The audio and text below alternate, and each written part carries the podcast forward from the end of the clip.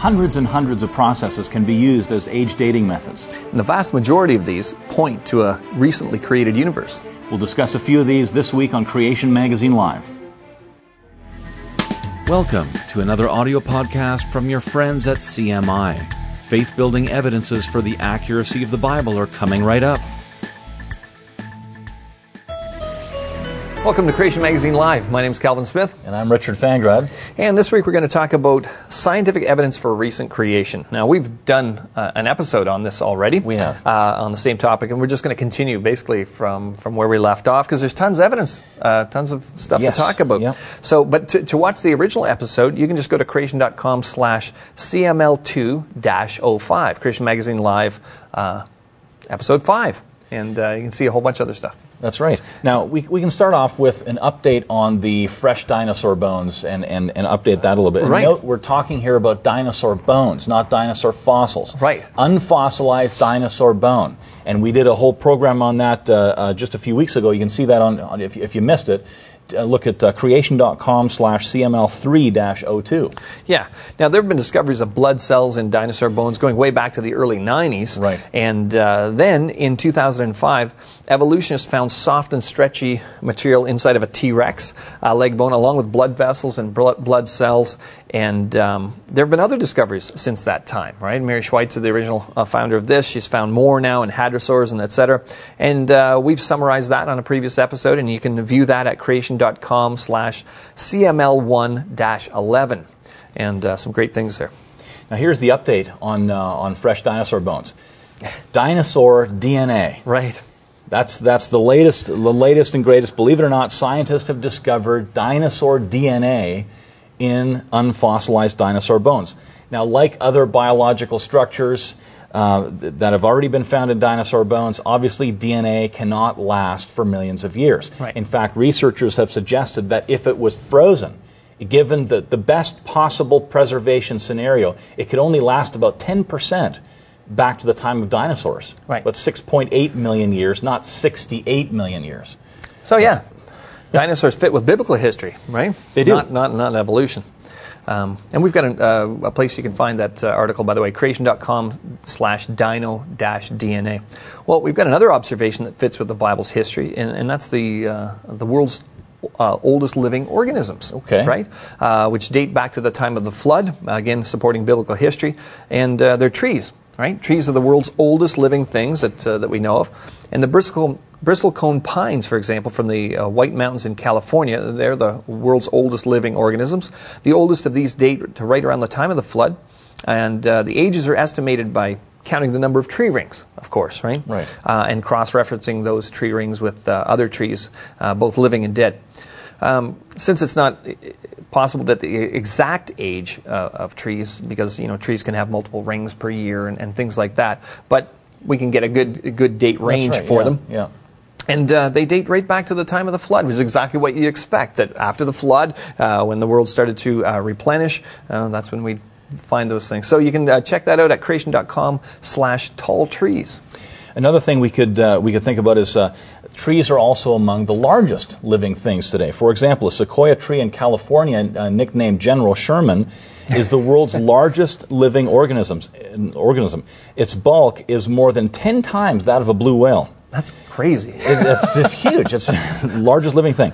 It's only about 2,400 years old. Um, so it, it's interesting that scientists who study these sequoias realize that they're middle-aged trees. They're about they're, they're middle-aged. 2,400 years and they're middle-aged. They're middle-aged, but they're growing like teenagers. They're, they're, they're it's like they're in a growth spurt. These trees pack on the equivalent of about a one-foot diameter tree, uh, 100 feet tall, every year. That's how much wood they pack on. So they're, they're, they're vigorous trees. And plant biologists agree and e- even expect that these vigorously growing, magnificent ancient trees could continue to grow for many thousands of years from here on. So the question is, why don't we find some of these trees today that are seven, eight, nine thousand years old? We Right. don't. They're, they're, we don't. So they have the potential They have to the last potential. thousands of years, but we've so, never so why don't we see any that are that old? Right. That's the question. Again, it goes right back to the time of the flood. The, the, the biblical history fits these observations. Yeah, and we're going to talk about uh, Yellowstone, Yellowstone Park with the Okay. petrified forests. Now, um, the Yellowstone petrified forests are considered to be evidence for a time scale that doesn't fit with the Bible. So let's see. In some places in Yellowstone Park, erosion of a hillside reveals layers of upright petrified trees. We've got to first describe what we're seeing there and then how this supposedly goes against what the Bible says. Right. At Specimen Ridge, there are said to be 27 layers, while Specimen Creek contains about 50. Um, this means that the Specimen Creek Formation is especially huge. Its total, total vertical height is about 1,000 meters. Now, evolutionists and long agers usually teach the following scenario. One, each layer is the remains of a forest, um, a separate uh, forest. Each forest was buried where it grew by volcanic ash and other debris. Three, dissolved minerals were soaked up by the trees, petrifying them. After about 200 years, the ash weathered into clay, then into soil. Uh, point number five, a new forest grew on top of where the previous one had stood. Uh, from the well preserved tree rings, the oldest trees in each layer was about 500 years old on average. Six, the new forest was buried by volcanic ash and the process repeated. And finally, the entire stack of layers was eroded such that uh, their edges are now exposed in the cliff. But of course, um, if this scenario were true, that would have taken about 40,000 years, they estimate, uh, to form the entire uh, series. And of course, that doesn't fit the biblical timeline, right? Right. Yeah. Now there are some problems with this interpretation. We can we can look at some of the problems here. For example, uh, there's only root balls. The Yellowstone petrified trees have uh, their large roots broken off, leaving root balls. This happens when trees are forcefully pushed out of the ground, like by wind or, or, or water or bulldozer or something like that. Another point there's no petrified branches or petrified bark. Something has stripped most of the bark and, the, and, the, and broken the limbs off, uh, leaving only the knots in the trunks. There's another, another strange issue there. Here's another one. Some of the trees extend into the forest layer above, but if the next layer had to wait for hundreds of years, like the, the interpretation that we just heard, Right. for the ash to weather into soil so that the next forest could grow, then the exposed tree top would have completely decayed. Right, but they're there. have- they're- but they're there anyway. They, Right. they extend into, the- into the, next, the next layer. Uh, another problem when trees fall in forest, especially with a flat floor, they have an equal chance of lying in any direction. But here, they tend to align in the same direction. This is consistent with a common force, like moving water or mud or, or, or wind, something like that, again, pushing the trees down. Right. So that doesn't fit with the evolutionary, the long age explanation either. Here's another one. If the layers had been buried by volcanic eruptions thousands of years apart, the mineral content of each layer would probably have been quite different. But the mineral content remains the same throughout over a kilometer of vertical height. This suggests one or a few volcanic episodes, perhaps with many pulses within each episode, all within a fairly short time frame. And here's another one. Growing forests have definite soil layers with lots of rootlets. However, the petrified forests, uh, so called forests, lack any of these. And in real forests, plant debris forms an organic layer on the forest floor. And the deeper the material, the older it is, so the more time it has to decay. But the petrified for- forests, again, lack any pattern of greater decay with depth, so they're and also, there are also finely preserved leaves, since leaves decay quickly and, and lose their shape uh, um, shortly after they fall off the tree. These leaves probably were buried very quickly. Right. And a couple more. Volcanic materials, such as feldspars, quickly weather into clay when exposed to water and air. But the petrified forest lacks clay. You don't see clay there. This suggests that none of the layers were exposed for very long. And finally, tree rings from trees buried at different levels show matching patterns. So all the trees appear to have been living at the same time. So, really, what we're saying here is that the evolutionary explanation has some real serious problems. Huge Right. problems, right? But a, a- a far better explanation would be what creationists uh, teach the flood. Yeah, global flood. Right? A global flood uh, could explain these things. Flood waters would be uprooted, uh, would have uprooted the trees, ripping off the root branches uh, as as the trees were floating. Of course, the bark's rubbed off, and we see real examples of this today. For example, in Spirit Lake near Mount St. Helens, where the floating log mats knock, knock off all their the the bark. Um, the root ends, of course, would soak up water and eventually become waterlogged, right? And so they they tip up and they'd they'd stand upright. And then the whole tree uh, becomes waterlogged. Of course, it drops to the bottom, and then other trees drop at different uh, levels and are all buried. So you can picture this happening: them bumping together. They, they lean up, they come down. More sediments come in, they bury them, and then and other trees at different rates stand up, and then you'd have uh, basically what we see at. Um, at Specimen Ridge. Yeah, and that's a good example. That's a good explanation for the data that we see there in Yellowstone Park. So let's move on with another dating method the erosion of continents.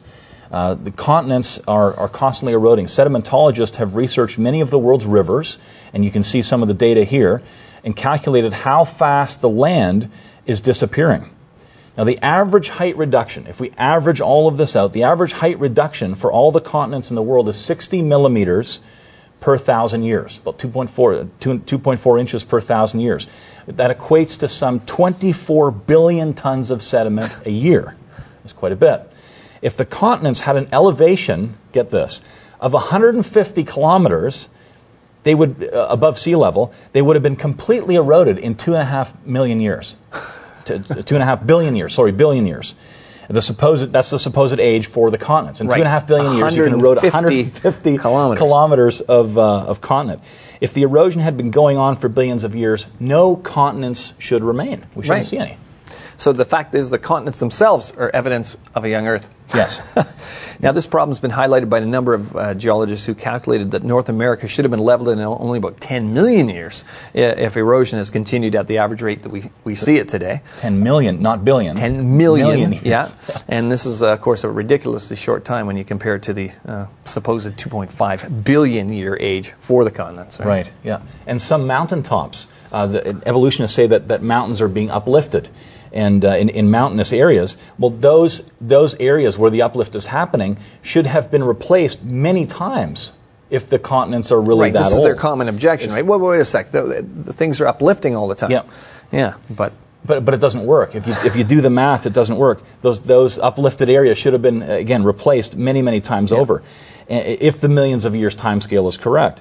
And the rocks that they're made of should not be old rocks. It, it, sh- or, or should not be should not be young rocks. Should, it, we, all the old rocks should have been eroded a long time Right. ago. But we find both young rocks and old rocks, all the ages of the rocks, according to their dating method, Right. on these mountains. Uh, like dinosaur age rock, for example, 65 million year old rock. Well, we shouldn't we shouldn't find that old rock because there shouldn't be any 60 million year old rock on should have been rocks that would have been eroded long millions ago. of years before. Yes, right. Yeah, and for details on that, you can go to creation.com slash erosion for some more fascinating details on that particular dating method. Right. Now we can swing way away and look at a different uh, evidence, uh, the origin of agriculture. Something a little bit different, but secular dating puts it at about 10,000 years ago, the origin of, of, of agriculture. And yet the, the same chronology says that modern uh, man has supposedly been around for at least 200,000 years. You kind of think that 200,000 years, somebody would have kind of figured out, yeah, if I take this seed and I drop it in the ground, I might get some stuff, and then we wouldn't have had to been hunter-gatherers and all that kind of stuff. But see, 10,000 years, that fits with the biblical time scale, right? Uh, Yeah, yeah, you can work it in there. Way more than the evolutionary one, anyway. We can think about coral reefs. Here's, here's another thing that evolutionists say takes millions of years. Well, evolutionists from Darwin to the present uh, uh, believe that, okay, coral reefs took longer than the biblical timescale to form. Right. However, even significant modern reefs, like the, the Great Barrier Reef in Australia, is they're recent for an evolutionist. Evolutionists believe that they're recent Right. because evolutionists believe that the last ice age, which they claim was about 11,000 years ago, of course, an ice age takes huge amounts of water out of the oceans and builds up these glaciers, these ice sheets, On- on the pla- on the which Earth, would yeah. lower the ocean levels. So the Great Barrier Reef, 11,000 years ago, 10,000 years ago, was dry land where the reef is today. So it grew in the last 10,000 years. Right, so even it- evolutionists believe it Yeah, was there young. couldn't have been a reef there if there was no water there, right? And also, no live coral takes place um, below about 50 meters under the ocean, under the surface, because lack of light, uh, of light is going to sunlight to kill kill the, the reef. reef, yeah. yeah. So both warmer oceans and rising ocean levels toward the end of the ice age, which followed the flood, that's what we would uh, believe, right? Yes. That there was an ice age. Uh, that had greatly increased coral uh, reef growth rates, enabling some to grow to great height. Um, and some coral reefs are more than a kilometer tall. Yeah, they're, they're amazing. If we think of the, the ice age, uh, we, we certainly believe there was an ice age. It happened after the flood. It was triggered by the flood. Right. It would have lowered ocean levels, of course, by, by hundreds of feet. Right. And then as the glaciers are melting toward the end of the ice age, the ocean levels go up. The sunlight works on the reef and builds these. And some reefs, as you as you just Right. said, are are over a kilometer tall. If you want a great uh, interview from a, a coral expert, go to creation.com slash Carter interview. The moon's magnetic field. This is not something that's talked about very often, but uh, from rocks that were sampled from the moon, uh, they, they have a residual magnetism that indicates that the moon once had a magnetic field that was stronger than the Earth. Now, there is no evolutionist, the evolutionist dynamo mechanism for producing magnetic field just doesn't work on, on the moon. It, it, it, wouldn't even account for a weak magnetic field on the moon, let alone a strong one, stronger than the, than the Earth's magnetic field today. Um, so again, that doesn't fit the billions of years time frame. It makes more sense that the moon was created recently. Uh, the evidence is consistent with that. A recent creation of the moon and its magnetic field and free decay since that time, like the free decay that the Earth is experiencing as well. There's a great article by a physicist, Dr. Russell Humphreys, on this topic exactly. If you want to look at some of the details, there's a serious problem for evolutionists. The moon is not 4.6 billion years old based on this particular dating method, the moon's magnetism, the high magnetism of the, of the moon. Right. You can go to creation.com slash moonsmag. Now, we've talked about human population growth in, in season two, episode five, uh, talking about the current population of the world, uh, which it fits with biblical history, not the millions of years uh, Yes. scenario. Yes. And, and if you want to uh, just catch up on that, it's creation.com slash CML2 05, so season two, episode five. But here's another indication that the evolutionary story for humans just doesn't work. The Stone Age uh, it was supposed to last about 100,000 years. Um, uh, between uh, 1 million and 10 million people were supposed to be uh, living on the earth at, at that time, Uh, right? According to the evolutionary According to the evolutionary yes. scenario, again, Yeah. we're, yeah, this is their, their data. But uh, fossil evidence shows that people buried their dead. Uh, often In the Stone uh, Age, yeah, with, with, yeah. with a lot of artifacts uh, in, in burial. Now, if there were just one million people alive during that time, uh, with an average generation time of 25 years, there should have been uh, maybe 4 billion bodies buried, um, along with many artifacts during that time period. Uh, if there were 10 million people, it would have been about 40 billion bodies buried. Well, this doesn't really work here, does it? Yeah, From what we find. Where are all the bodies? Exactly. And, and if the evolutionary time scale is correct, then we would expect to find the skeletons of these buried bodies because we've supposedly found bones much older than that. Now we're we question the dating methods whether Of the course. bones are actually that old. But in the evolutionary Right, we're talking about scenario, their scenario. Yeah. they're saying yeah, bones do last that long. But even if they wouldn't, as you just said, they're still burying people during the Stone Age, apparently with artifacts. Well, certainly the artifacts would have lived, would have, would have Right, survived. even if you Stone can things and- explain away the bodies, that you should still find the yes. artifacts. Well, Now- where are they? Yeah. Um, there's some details you can check out at creation.com slash people. Uh, great article that gives you more information there. Now, we've also got the faint young sun paradox. Here's a different uh, evidence again. Yes. Uh, according to stellar evolution theory, as, as the sun's core transforms from hydrogen uh, to helium by means of nuclear fission, um, the mean molecular weight increases. yeah, it's fusion. Yes. Uh, yeah. And, and uh, which would uh, compress the sun's core uh, by increasing the fusion rate, right? So the sun ought to have brightened about 25% since the appearance of, of life on Earth. It should have been getting brighter. Yep. Right? According to some of these, with these evolutionary assumptions Right. built in, this is what they're saying. Yeah. So this translates into 16 to 18 degree uh, temperature increase on the Earth. Now, the current average temperature on the Earth is about 15 degrees. So, um, 3.8 billion years ago, if you do the math, that means when life was supposed to have evolved, it would have been about minus two. Wow. That doesn't really work at all. It doesn't work given their data. Yeah, you just work the out their own- and so on, given all their, their, their dates and so on. You get here's a paradox. Oops, it would have been really cold on Earth when life was supposedly evolved. Evolutionists say it's supposed to be warmer. That's right. then. It was supposed to be warmer in the past, and of course, uh, you can check out this at creation.com slash faint sun to see uh, and work out the math for yourself. yeah. Well, what's interesting is that we've, we've explored here on, on this week's program a wide variety of dating methods. Not only you know looking at, at geology or biology, but, but population growth and Right. all kinds of different things, astronomy, the moon, uh, different types of things.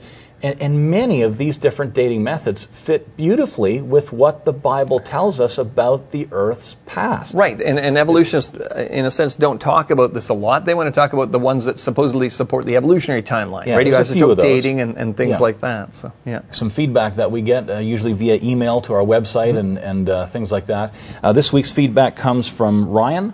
Uh, Ryan is a Christian who's struggling with his faith. Right. Popular story uh, nowadays, but he's struggling with his faith. Uh, perhaps many of you are struggling with your faith. That's why you're watching this program. Well done. That's great. Go to creation.com, get more information. But uh, we just thought that this, this particular feedback was very appropriate given the subject that, that, that the kinds of things we're talking about here building the faith in areas where atheists and skeptics have tried to attack the bible Right. and we're responding Sometimes people think there's just this mountain of evidence for evolution and maybe our faith's silly, et, et cetera. Right? yes So uh, he said he was uh, born and raised in a Christian home. He grew up hearing Bible stories and always uh, desired to live a godly life. And then he said, however, in the past two years, it seems I've been slipping into an increasingly terrifying spiral of doubt and unbelief. It started with the idea that I was going to go on the internet, YouTube specifically, and share the gospel with an unsaved world. He said, I love your information, but when I uh, try to commit my heart to trust the Lord more and repent of doubt, I have all those old ideas pulling me away. I believe Jesus died and rose again, but I feel uh, like I'm not convinced enough. How can I render my heart back in full conviction to the Lord? And you can read more of this. Just look, look up Dealing with Doubt on, uh, on creation.com. We've, we've uh, kind of highlighted the main points here. And um, uh, oh, who responded to this here? Lita. Lita Cosner, one of our information officers, New Testament scholar at our U.S. office. Uh, she says this The first thing we have to establish is that salvation is the work of the Holy Spirit in our hearts. It doesn't depend on us, thank God. If it depended on us, it would never work. Our inability to save ourselves is the entire reason Jesus had to come to save us. You say that you had a moment of true conversion. If that's the case, then that had nothing to do with how good you were at believing the right stuff. Right. Right? Not, I like that point. That's Yep. it's good to think of. It's not on his shoulders. It's completely a work of the Holy Spirit that brings us to Christ. I think that should give you tremendous comfort, and hopefully it gives you tremendous comfort as well. Right. She had some suggestions, of course, and, and some questions for him. Uh, one of the questions was Are you in a Bible believing church? If so, you need to talk to your pastors about these doubts. That's a, you know, number one, some, some Christians are saying, Well, I'm a Christian, but, well, I don't really have a home church. And so, Bible talks about fellowship with, with fellow believers and being under the authority of, of uh, you know, a good Bible uh, teaching and believing pastor uh, that, can, that can help you with some of these things. You need to fellowship and, and, and voice those doubts and get answers. Uh, Absolutely, Great yeah. that he found Yeah. creation.com to get, uh, to get answers. I mean, continuing to learn about the Bible and fellowship with other believers is critical to spiritual growth. Exactly. You can, you can bounce ideas that you, that, that you might have or, or struggles in your faith off of fellow believers, strong Christians, and that fellowship is important. You, you got to go to church. yeah. Uh, here's, here's another one. Uh, completely stop your interactions with YouTube sites that are causing you to doubt. Uh, you don't go into the battle half dressed, right? Uh, it might be hard, uh, hard news to swallow, but you need to get some more information first. Take a step back, maybe temporarily, get some more information, and then you can go out and, and, and it's, it's great what you're doing, that, what Right. Ryan is doing there, going on and, and telling people the good news about Jesus. That's good stuff. The, the thing is, though, you can get tired out just like in everything. So Oh, yeah, if you just yeah. constantly sit there and get beat all the time, maybe it's time to time to step back. Uh, instead, more, spend more time in Scripture and reading sound apologetic material that can help you answer the questions that you have. That seems pretty common sense, but doesn't that make more sense? You know, there's only so much poison you can you can take, right, at one time. So stop yeah. that, get some good stuff in there, dilute it a bit, and uh, and you'll do better.